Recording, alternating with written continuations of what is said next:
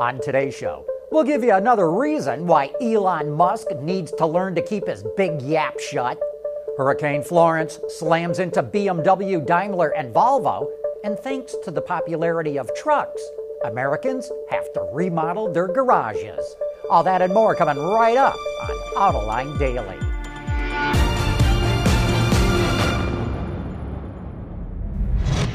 This is Autoline Daily, the voice of the automotive industry. Well, it sure looks like the tech industry just won another automotive battle. Renault, Nissan, Mitsubishi just announced they're going to embed the Android operating system in their cars. While many automakers already provide Android Auto in their cars, you have to connect a phone to the car to use it. By embedding the Android system directly in cars, no phone is needed. Drivers will be able to search for information using voice commands. They also have to opt in to use the service because Google will monetize that data, including where people are, the routes they drive, what they shop for online, and the kind of infotainment that they listen to. The Android system will not be connected to any operating or diagnostic systems in cars. Volvo is also going to use this system starting in 2020, while the Renault Nissan Mitsubishi alliance will get it in 2021. Well, here's another example of why Elon Musk should keep his big mouth shut. No doubt you all know the story of how Elon accused a British diver who helped save the 12 boys trapped in a cave in Thailand as being a pedophile. The diver said that Musk's attempts to rescue the boys was nothing more than a PR stunt, so Elon called him a pedophile. That caused an uproar, but Elon couldn't let it go. He later tweeted out that the story must be true, or the diver would have sued him. Well, now he's getting sued. The diver is seeking at least $75,000 in compensatory damages, in addition to unspecified punitive damages. Hurricane Florence is having an impact on the auto industry. Auto Forecast Solutions reports that BMWs, Volvos, and Daimler Trucks assembly plants in South Carolina shut down when the storm hit. They should reopen this week, but they could face part shortages as the major ports in North and South Carolina and Virginia were affected as well. You know, as more and more Americans buy trucks, they're discovering they don't fit in their garages. And that's coming up next. AutoLine Daily is brought to you by Bridgestone Tires, your journey, our passion. Dow Automotive Systems, advanced materials that deliver better results. Lear, a global leader in automotive seating and electrical systems, and by ExxonMobil. Last week, BMW said it will no longer offer diesels in the U.S. starting next year. Well, belay that order. BMW's head of powertrain for the X5 now tells Wards Auto that they're developing new diesels in Europe and that we might see them in the U.S. in the future.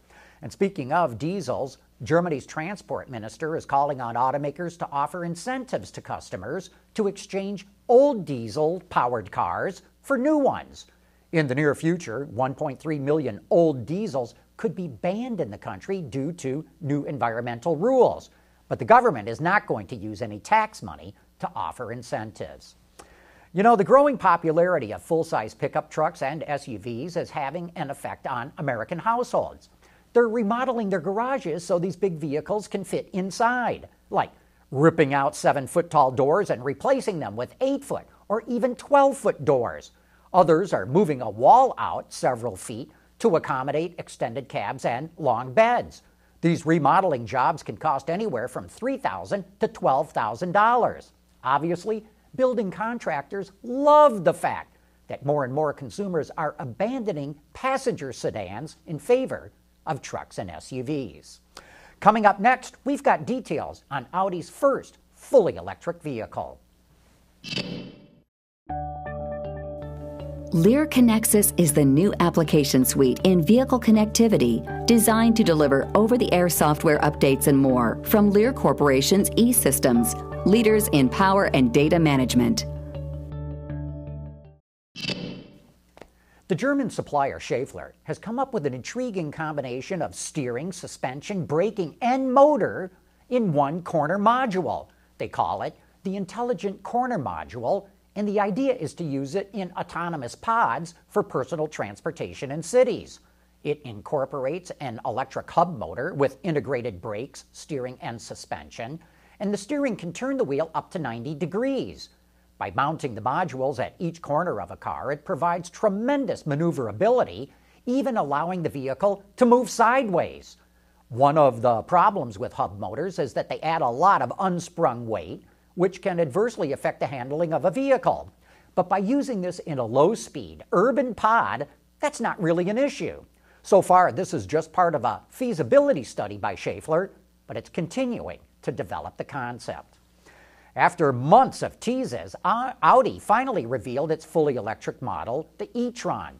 The midsize SUV is powered by a 95 kilowatt hour battery and two electric motors, which help move it from 0 to 60 in just five and a half seconds and reach a top speed of 124 miles an hour. The company did not reveal its range, and U.S. horsepower and torque numbers will be revealed closer to its launch. The e-tron will be built in Brussels, and deliveries to European customers start at the end of this year. It will not be available in the U.S. until the second quarter of 2019. However, customers can configure and reserve a model right now with a fully refundable $1,000 deposit. Pricing for the e-tron starts at just over $75,000. There's a lot more details that we just don't have the time to get into right now, but just look for the link to the press release in our transcript to learn more about it. And hey, don't forget to join us for Autoline After Hours on Thursday when our special guest will be none other than Bob Lutz.